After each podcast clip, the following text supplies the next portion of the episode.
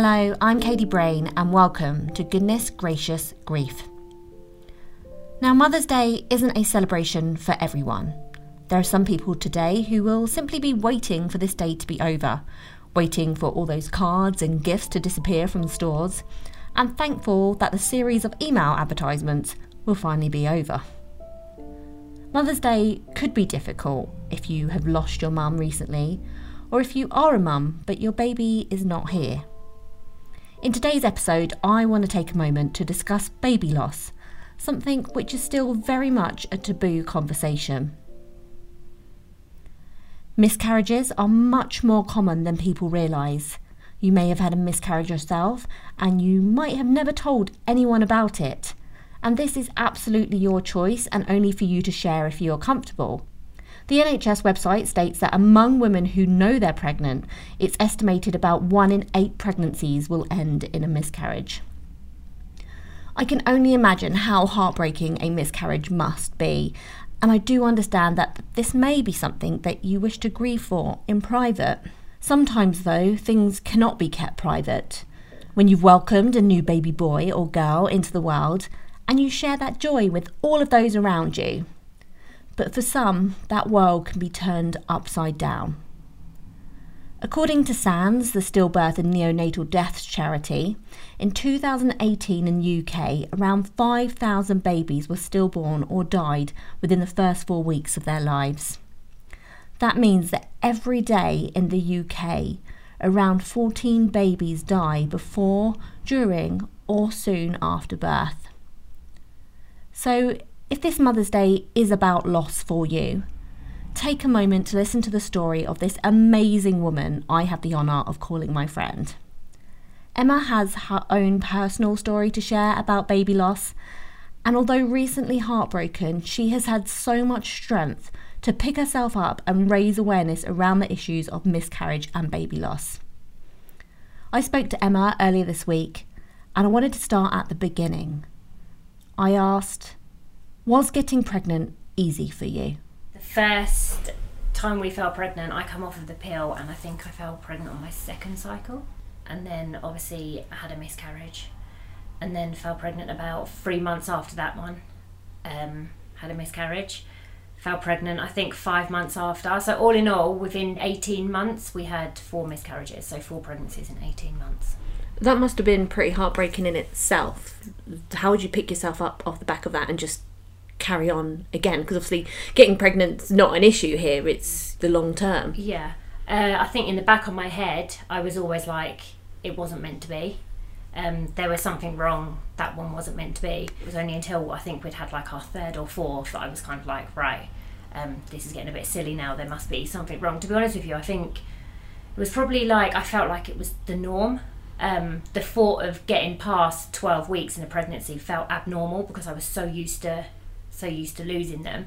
It just kind of become a routine, kind of become normal. So it's kind of like pregnancy test, positive, okay, and then you're waiting for that miscarriage. I mean, that's after sort of like, when it happens the first 2 times, it was devastating. But after that, then you kind of wait for it to happen again. So were you ever excited about being pregnant after that first miscarriage? No. Maybe the first one, because I was told so much that, oh, it was just one of those things. It happens to so many people. You'll be fine. Try again. So maybe after the first miscarriage, I was kind of like, no, it was, you know, we'll be fine. It happened. After I had my second miscarriage, I then started thinking, is this ever going to happen? And then after I had my 3rd, or when I was pregnant, should I say, for the 3rd time, I was just like, yeah, I didn't look forward to anything. As soon as I got that positive pregnancy test, it was like fear set in. And then obviously by the time I got to the 4th one, it was just, I just saw the pregnancy test and then thought, like, a positive means the end, because I just didn't know any different. It was just like waiting for it to happen.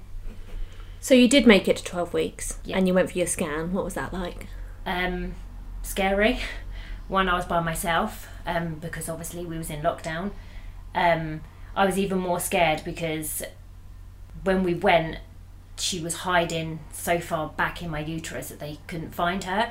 in my head I knew everything was okay because we'd gone for so many private scans because obviously of what had happened. I was literally in the hospital for nearly 2 hours because she was hiding, and then when they eventually found her and everything was fine, it was a bit of a relief, but still in the back of my head I was kind of like, this doesn't mean anything, you know, just because again it's very difficult to be positive when so many negatives have happened. So yeah, when I had it I was just like kind of jumping for joy.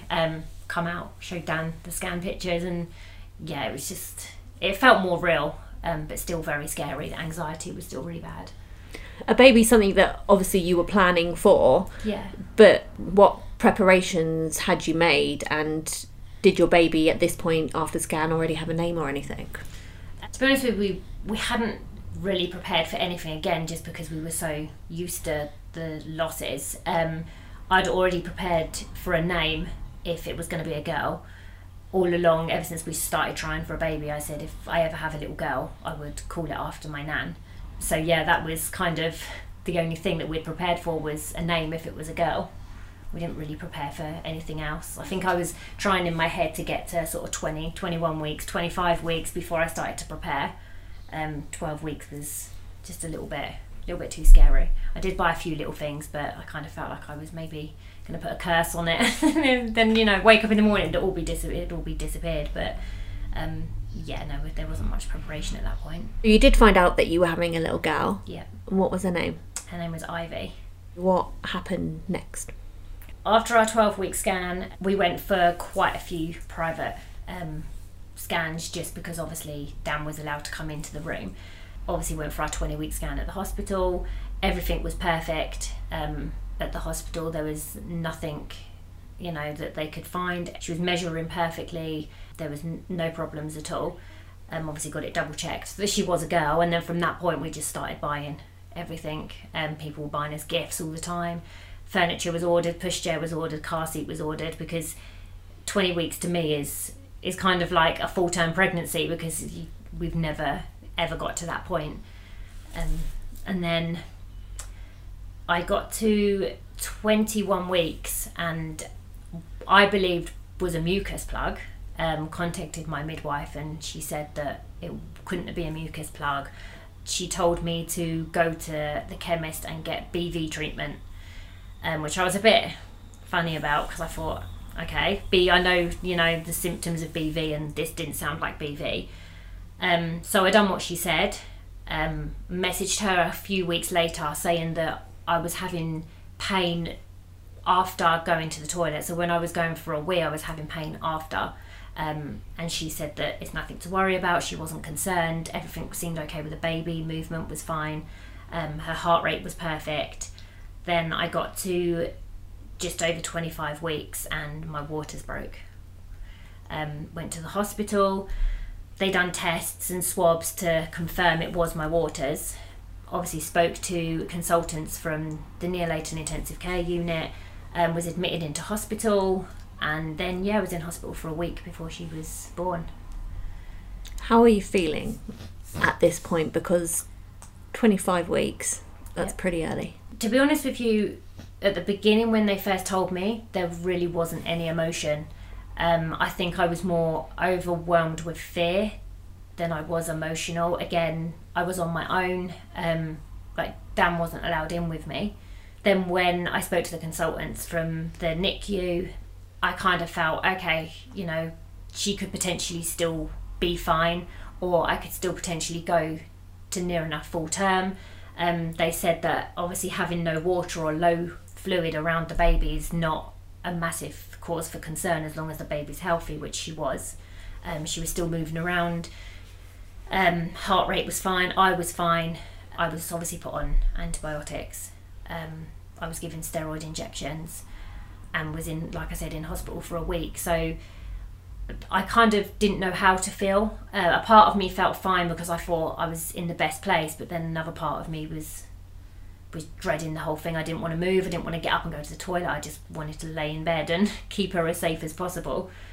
So it was a roller coaster of emotions. You can't put your finger on one emotion. And obviously because of COVID as well, your husband Dan, he couldn't even be there with you. No, he couldn't. So I was in hospital the whole time by myself. He was allowed to visit, but I had to go off of the ward downstairs to see him, which was really difficult because they told me that I shouldn't be walking very far because obviously my waters had broken and they put me on complete bed rest. So I was being put in a wheelchair and taken down to see people, which kind of made you feel slightly more vulnerable than you actually was. It was horrible, you know, every time they come round to do the baby's heartbeat, it was, Dan wasn't there. I had to message him constantly and say, they've just come round again, everything's fine.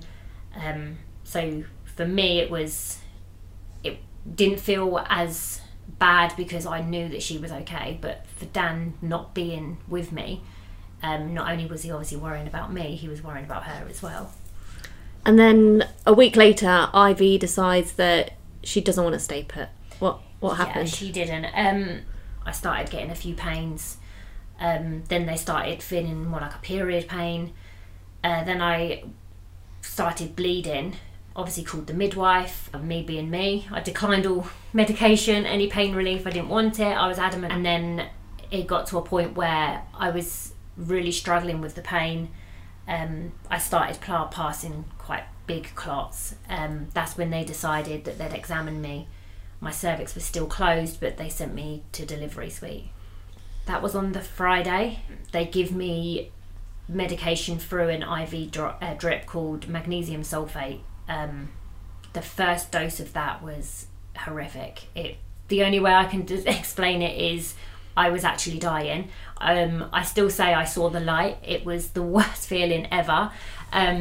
So I had to have that. It's basically to help with the brain development because obviously she was so tiny. So I had a quick burst of it over the space of 10 minutes and then I have a continuous drip for 8 hours.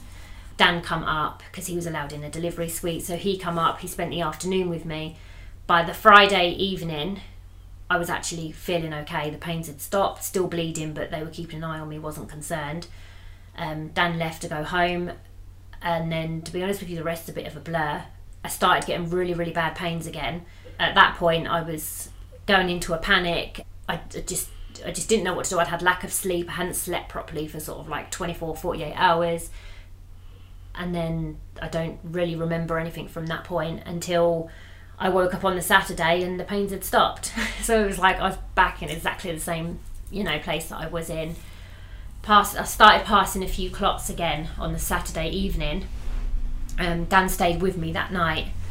And then late Saturday night, very early on the Sunday morning, I was in such bad pain that I felt like I was sitting on her head. Again, they examined me and said that I was 7 centimetres dilated. They didn't want to do anything. They didn't want to deliver her because she was perfectly healthy. There was nothing wrong with my stats, so they left us. I think a couple of hours later, they decided to give me a scan to see how low down she was actually laying. The consultant said, we need to take you down to theatre now. She had decided to come out of my birth canal and lay at an angle, trying to come out with her shoulders and her hands behind her head. So yeah, I was straight down to theatre for an emergency C-section, and that was early hours on the Sunday morning. So your baby's arrived into the world. Yeah. She's obviously very early, so she's very small, yeah. But you can see her, but she's taken into NICU to be looked after. Yeah, so when she was born, they took her over to her little incubator. They said that she was actually doing really well. She had tried breathing. She had tried to breathe and cry for herself, but her lungs just were a little bit too weak for that.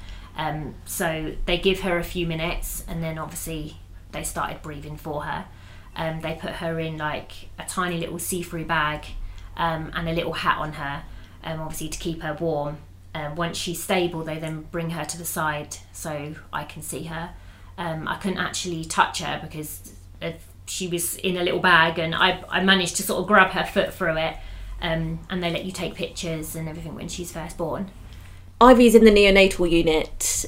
Not only is this happening to you during COVID time, so there's that extra pressure there, but was there any relief at any moment that she was finally here? Yeah, definitely. So when she was born, I think the relief started kicking in when the consultants took her to the NICU and they said, she's doing fine, she tried breathing, I was just kind of like, everything's going to be okay. I knew she was in the best place. The hospital that we had her in had one of the best neonatal intensive care units in the country. There was no part of me that thought, she's not going to be okay.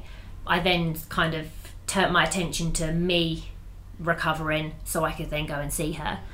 So 16 days she was in the NICU for, but when did the mood of the doctors and nurses change? When did their tone with you change? To be honest with you, they didn't. They were amazing. There wasn't once did I ever think there was anything wrong with her. It was really difficult because we would go and see her every single day. We would spend time with her. We had her out of her incubator. She was doing amazing. The day that she actually passed away, she actually went downhill pretty quickly. So they called us to say she had gone downhill. But the day before, she was absolutely fine. So there was no reason for the nurses to have any sort of reason to be worried about her. So on this day that Ivy passed away, what was yours and your husband's reaction? What do you do in that moment? I don't even... It's kind of unexplainable how you're feeling, what you're thinking. I kind of...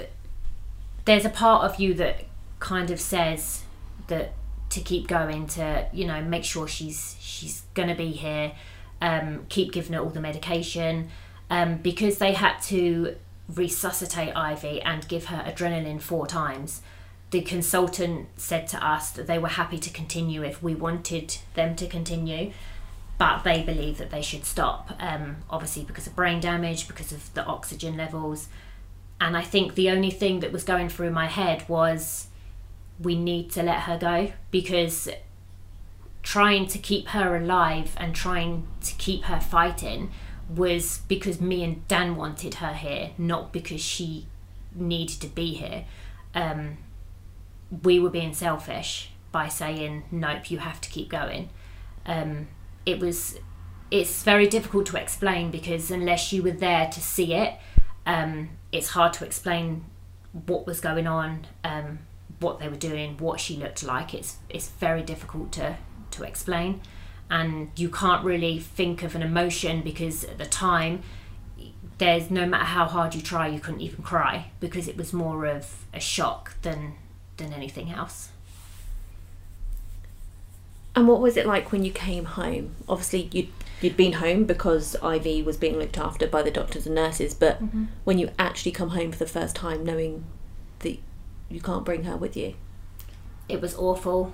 I come home from the hospital, and because we were so excited that we managed to obviously get past the 20 weeks, we'd already had her nursery sorted, it was decorated, the furniture was up. I walked through the front door to my house and I said to Dan, let's just go upstairs and get rid of everything. I threatened to smash the bedroom up. I didn't want anything in the house. Literally every photo on my phone I wanted to delete. It was only that Dan said to me, don't do that, because if you do it, when you're over this, or when this gets easier, shall I say, you will regret not having pictures of her. I had her on my phone as my screensaver. I took that off. So every memory or every photo, anything that reminded me of her, I just wanted gone. I wanted it. I didn't want it in my life. Not because I didn't want her in my life, but more because I did want her in my life, and I knew she was never going to come home. So if she was never going to come home, then I wanted to erase the whole situation completely.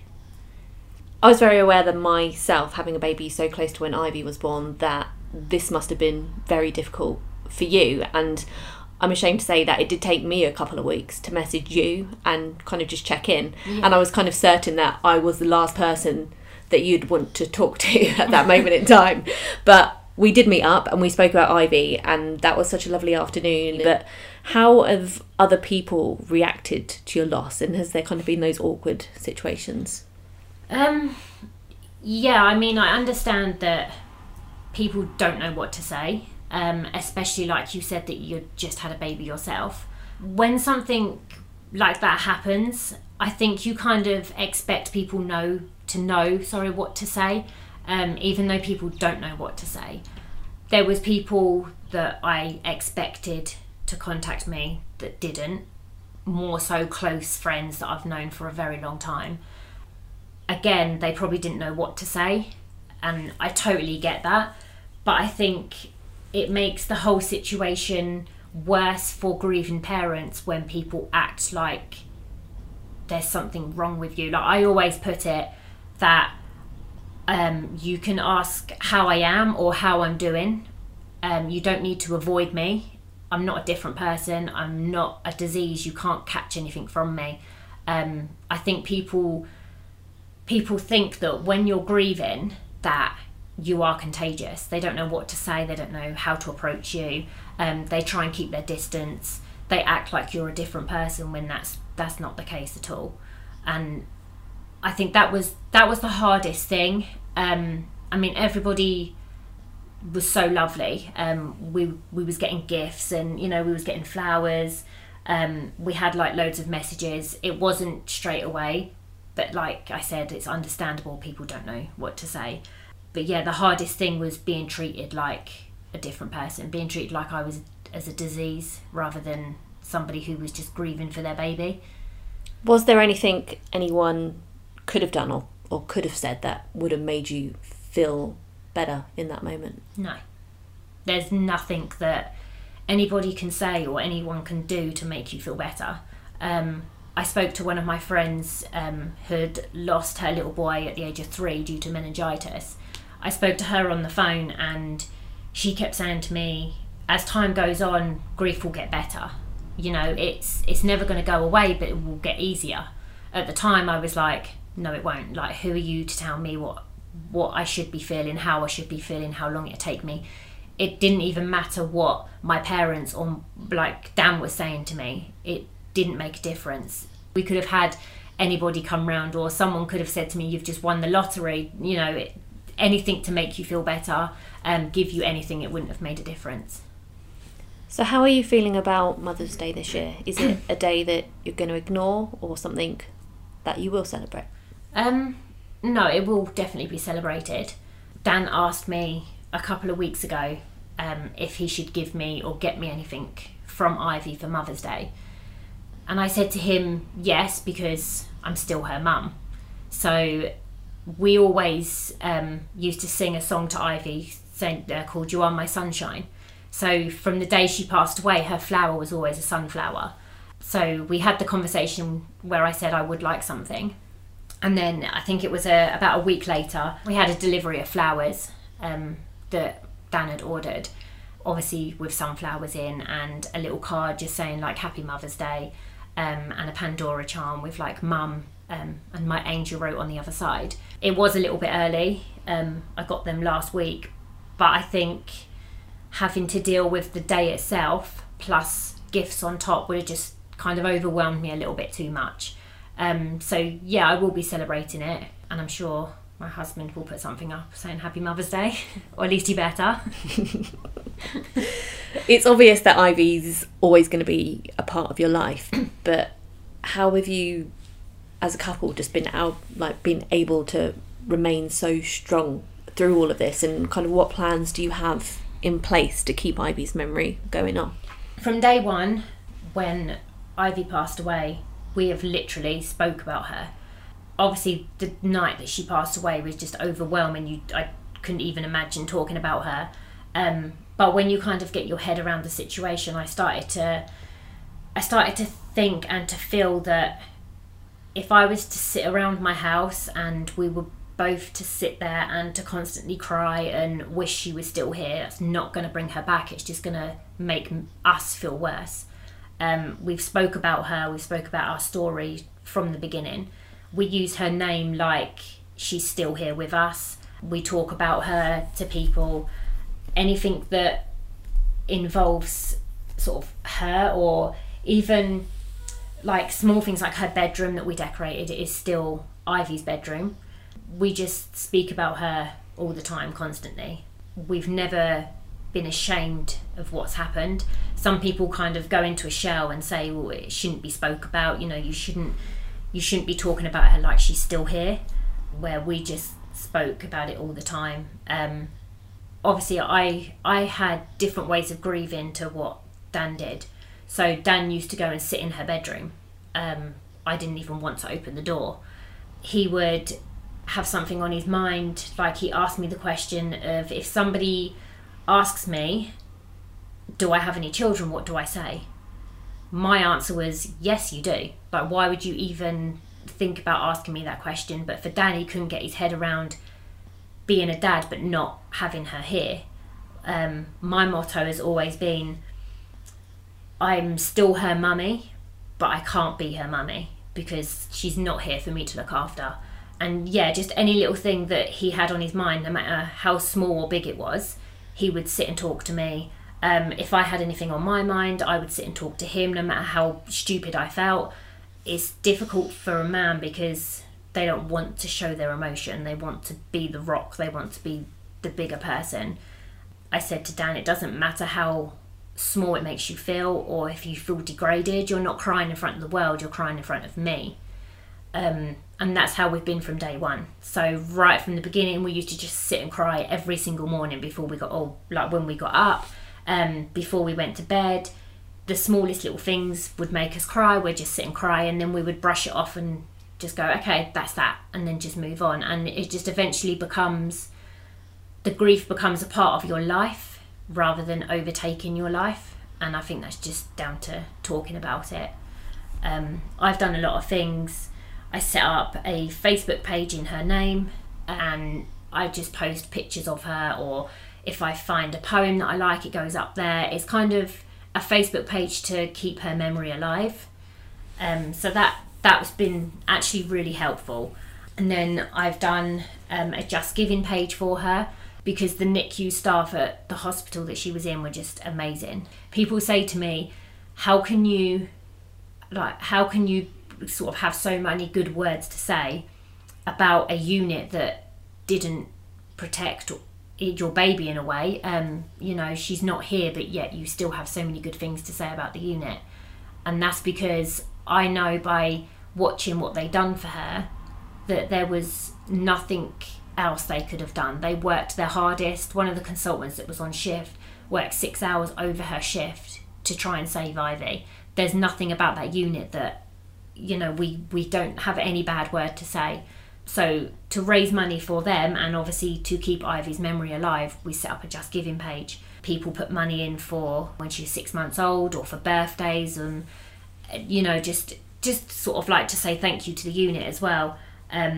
And then I'm setting myself challenges every now and then to raise more money. So for example, next month I've decided that I'm going to run 40 miles throughout the month of April in memory of her, you know, just to get a few more pennies towards the NICU. I've started a blog just about what happened from the beginning, you know, my miscarriages, how it made me feel when I had my miscarriages, and then it obviously goes on to the story of having Ivy, what happened when Ivy was in the NICU, the first Christmas without Ivy. It's just a little bit of information to try and help others to realise that it's actually okay to talk about loss, and you shouldn't have to hide away because your baby's not here. That's still your baby, and it obviously helps me as well to write everything down that I'm feeling. So every time there's a little milestone, or there's, you know, Mother's Day, Christmas, anything like that, I always try and update my blog, again just to keep her memory alive as well. And after everything that you've both been through, are you hoping that possibly in the future there might be a brother or sister for Ivy? Yeah, definitely. We've got high hopes. I mean, at the beginning when we first found out everything was okay with Ivy, I said, that's it, no more. Ivy's the one and only, that's it. Obviously when we lost Ivy, I was adamant that I was not putting my body through it. I was not emotionally, mentally or physically going to go through it ever again. I said, that's it, we've got her, we've lost her. We looked into adoption, we looked into surrogacy, And I was just like, that's the only option we have. If it means that we have to borrow loads of money or get a loan to do it, that's what I'm doing. I was adamant that I wasn't putting myself through it.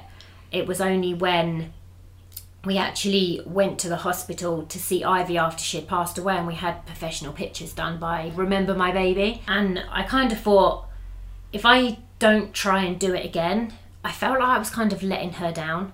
So I just thought, I need to do this for myself and for her one last time. If I can carry a baby, she was fine, she was healthy, she was fully developed, there was nothing wrong with her at all.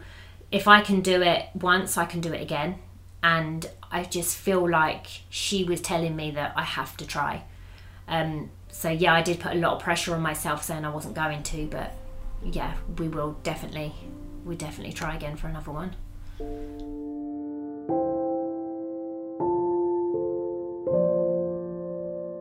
If you want to hear more of Emma's story, you can find her on Facebook. Just search for Angel Ivy, that's I-V-I-E, where you'll be able to read Emma's story, find her blog, and also the details of the Just Giving page, which she is raising funds for the Luton and Dunstable Neonatal Intensive Care Unit.